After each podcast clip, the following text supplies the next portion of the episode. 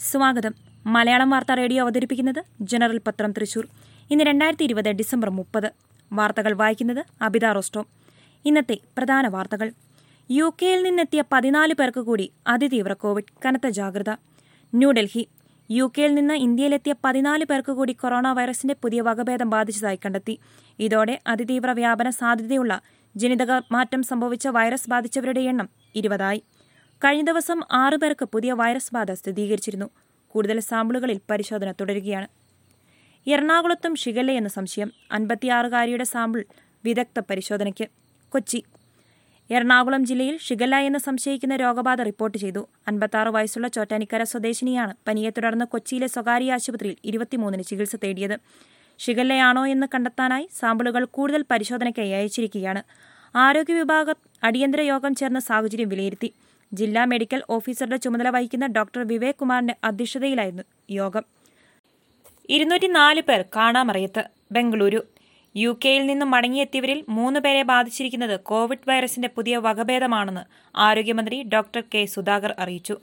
U കെയിൽ നിന്നും കർണാടകയിലെത്തിയ ഇരുന്നൂറ്റിനാല് പേരെ കണ്ടെത്താനായിട്ടില്ലെന്നും മന്ത്രി പറഞ്ഞു. എന്നാൽ അത് സർക്കാരിന്റെ വീഴ്ചയല്ല.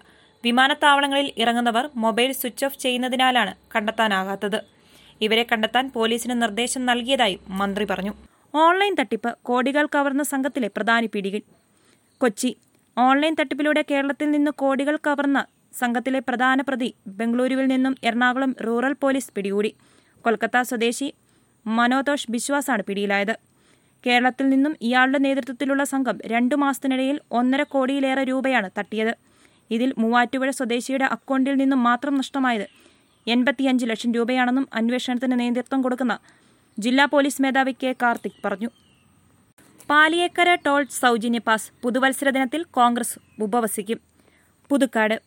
പാലിയേക്കര ടോളിൽ തദ്ദേശീയർക്കുള്ള സൗജന്യ പാസ് നിർത്തലാകുന്ന വിഷയത്തിൽ സർക്കാർ എത്രയും വേഗം തീരുമാനമെടുക്കണമെന്നാവശ്യപ്പെട്ട് കോൺഗ്രസിന്റെ തെരഞ്ഞെടുക്കപ്പെട്ട ജനപ്രതിനിധികൾ പുതുവത്സര ദിനത്തിൽ രാവിലെ ഒൻപത് മണി മുതൽ വൈകിട്ട് അഞ്ച് വരെ ടോൾ പ്ലാസ പരിസരത്ത് കോവിഡ് മാനദണ്ഡങ്ങൾക്ക് വിധേയമായി ഉപവാസ സത്യാഗ്രഹം നടത്തുമെന്ന് ഡി സി സി വൈസ് പ്രസിഡന്റും ജില്ലാ പഞ്ചായത്ത് മെമ്പറുമായ അഡ്വക്കേറ്റ് ജോസഫ് ടാജറ്റ് പറഞ്ഞു. കളക്ടറുടെ റിപ്പോർട്ട് ഇന്ന് തിരുവനന്തപുരം. നെയ്യാറ്റിൻകരയിൽ ഭൂമി ഒഴിപ്പിക്കലിനിടെ ദമ്പതികൾ തീ കൊളുത്തി മരിച്ച സംഭവത്തിൽ തിരുവനന്തപുരം ജില്ലാ കളക്ടർ മുഖ്യമന്ത്രിക്ക് ഇന്ന് റിപ്പോർട്ട് നൽകും. കുട്ടികളുടെ പുനരധിവാസം വിദ്യാഭ്യാസം എന്നിവയിൽ അടിയന്തരമായി എന്ത് നടപടിയെടുക്കാനാകുമെന്നതിന്റെ പ്രാഥമിക റിപ്പോർട്ടാണ് നൽകുക.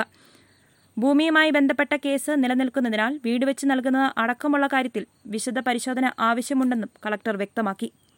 ശിവശങ്കറിന്റെ ജാമ്യവിധി ഇന്ന്. കൊച്ചി സ്വർണക്കടത്തുമായി ബന്ധപ്പെട്ട് കസ്റ്റംസ് കേസിൽ എം ശിവശങ്കർ നൽകിയ ജാമ്യാപേക്ഷയിൽ ഇന്ന് കോടതി വിധി പറയും. സാമ്പത്തിക കുറ്റകൃത്യങ്ങൾക്കുള്ള പ്രത്യേക കോടതിയാണ് ഹർജി പരിഗണിച്ചിരിക്കുന്നത്. കള്ളക്കടത്തിൽ തനിക്ക് പങ്കില്ലെന്നും ഇക്കാര്യത്തിൽ കസ്റ്റംസിന് യാതൊരു തെളിവും ഹാജരാക്കാനായിട്ടില്ലെന്നും ശിവശങ്കറിന്റെ വാദം. തനിക്കെതിരെ കേസിലെ ഒരു സാക്ഷി മൊഴിയെ മാത്രമാണുള്ളതെന്നും ശിവശങ്കർ വാദിക്കുന്നു. വരുമാനം വർദ്ധിപ്പിച്ചുകൊണ്ട് രാജ്യത്തെ കർഷകരെ ശാക്തീകരിക്കുമെന്ന് പ്രധാനമന്ത്രി. ന്യൂഡൽഹി. രാജ്യത്തെ കർഷകരെ ശാക്തീകരിക്കാനും കാർഷിക രംഗത്തെ അഭിവൃദ്ധിപ്പെടുത്തുവാനുമായി കേന്ദ്ര സർക്കാർ ചരിത്രപരമായ പരിഷ്കാരങ്ങളാണ് ഇതുവരെ നടപ്പിലാക്കിയതെന്ന് പ്രധാനമന്ത്രി നരേന്ദ്രമോദി. തുടർന്നും ഇത്തരം പ്രവർത്തനങ്ങൾ തുടരുമെന്നും അദ്ദേഹം പറഞ്ഞു. രാജ്യത്തെ നൂറാമത്തെ കിസാൻ റെയിൽ സേവനം ഫ്ളാഗ് ഓഫ് ചെയ്തുകൊണ്ട് സംസാരിക്കുകയായിരുന്നു അദ്ദേഹം. കേന്ദ്രത്തിന്റെ കോവിഡ് മാർഗനിർദ്ദേശങ്ങൾ നീട്ടി. ന്യൂഡൽഹി നിലവിലുള്ള കോവിഡ് മാർഗനിർദ്ദേശങ്ങൾ അടുത്ത മാസം മുപ്പത്തിയൊന്നാം തീയതി വരെ നീട്ടി. കേന്ദ്ര ആഭ്യന്തര മന്ത്രാലയത്തിന്റേതാണ് നടപടി. കോവിഡിന്റെ പുതിയ വകഭേദങ്ങൾ പ്രത്യക്ഷമായ സാഹചര്യത്തിലാണ് നടപടി. മാർഗനിർദ്ദേശങ്ങൾ പാലിക്കാനുള്ള നടപടികൾ ഉറപ്പാക്കാൻ സംസ്ഥാനങ്ങൾക്ക് കേന്ദ്ര ആഭ്യന്തര മന്ത്രാലയം നിർദ്ദേശം നൽകി. സർക്കാരിന്റെ ലക്ഷ്യം നവകേരള സൃഷ്ടിയെന്ന് മുഖ്യമന്ത്രി. തൃശൂർ മുന്നോട്ട് കുതിക്കാനുള്ള ആത്മവിശ്വാസം എൽ ഡി എഫിനും സർക്കാരിനുമുണ്ടെന്നും മുഖ്യമന്ത്രി പിണറായി വിജയൻ. ഇടതുപക്ഷ സർക്കാർ പറയുന്ന കാര്യങ്ങൾ നിറവേറ്റുമെന്ന വിശ്വാസം ജനങ്ങൾക്കുണ്ടെന്നും തൃശൂരിൽ വാർത്താസമ്മേളനത്തിൽ സംസാരിക്കവേ അദ്ദേഹം പറഞ്ഞു. ത്രിതല പഞ്ചായത്തുകളിൽ അധ്യക്ഷന്മാരുടെ തെരഞ്ഞെടുപ്പ് ഇന്ന്. തൃശൂർ ജില്ലയിലെ ത്രിതല പഞ്ചായത്തുകളിലെ അധ്യക്ഷന്മാരുടെയും ഉപാധ്യക്ഷന്മാരുടെയും തെരഞ്ഞെടുപ്പ് ഇന്ന് നടക്കും. ജില്ലാ പഞ്ചായത്തിലും ബ്ലോക്ക് പഞ്ചായത്തിലും ഗ്രാമപഞ്ചായത്തുകളിലും നടക്കുന്ന തെരഞ്ഞെടുപ്പ് നടപടികൾക്ക് വരണാധികാരികൾക്ക് നേതൃത്വങ്ങൾ നൽകും. വാട്ടർ അതോറിറ്റി അറിയിപ്പ്. കേരള വാട്ടർ അതോറിറ്റിയുടെ തേക്കിൻകാട് ടാങ്കിൽ നിന്നുള്ള ജലവിതരണം തൃശൂർ കോർപ്പറേഷന്റെ പഴയ മുനിസിപ്പൽ പ്രദേശങ്ങളിൽ ഡിസംബർ മുപ്പത് മുപ്പത്തിയൊന്ന് തീയതികളിൽ തടസ്സപ്പെടുമെന്ന് അസിസ്റ്റന്റ് എഞ്ചിനീയർ അറിയിച്ചു. ചരമവാർഷികം ആചരിച്ചു. തൃശൂരിലെ പ്രമുഖ കത്തോലിക്ക കുടുംബമായ കൊള്ളന്നൂർ കുടുംബത്തിലെ കൊള്ളന്നൂർ ദേവസി ഭാര്യ മേരിയുടെ പത്തൊൻപതാം ചരമവാർഷികം തൃശൂർ ലൂർദ് മെട്രോപൊളിറ്റൻ കത്തീഡ്രലിൽ വെച്ച് ആചരിച്ചു. സ്പോർട്സ് കൗൺസിൽ വാർഷിക പൊതുയോഗം ചേർന്നു.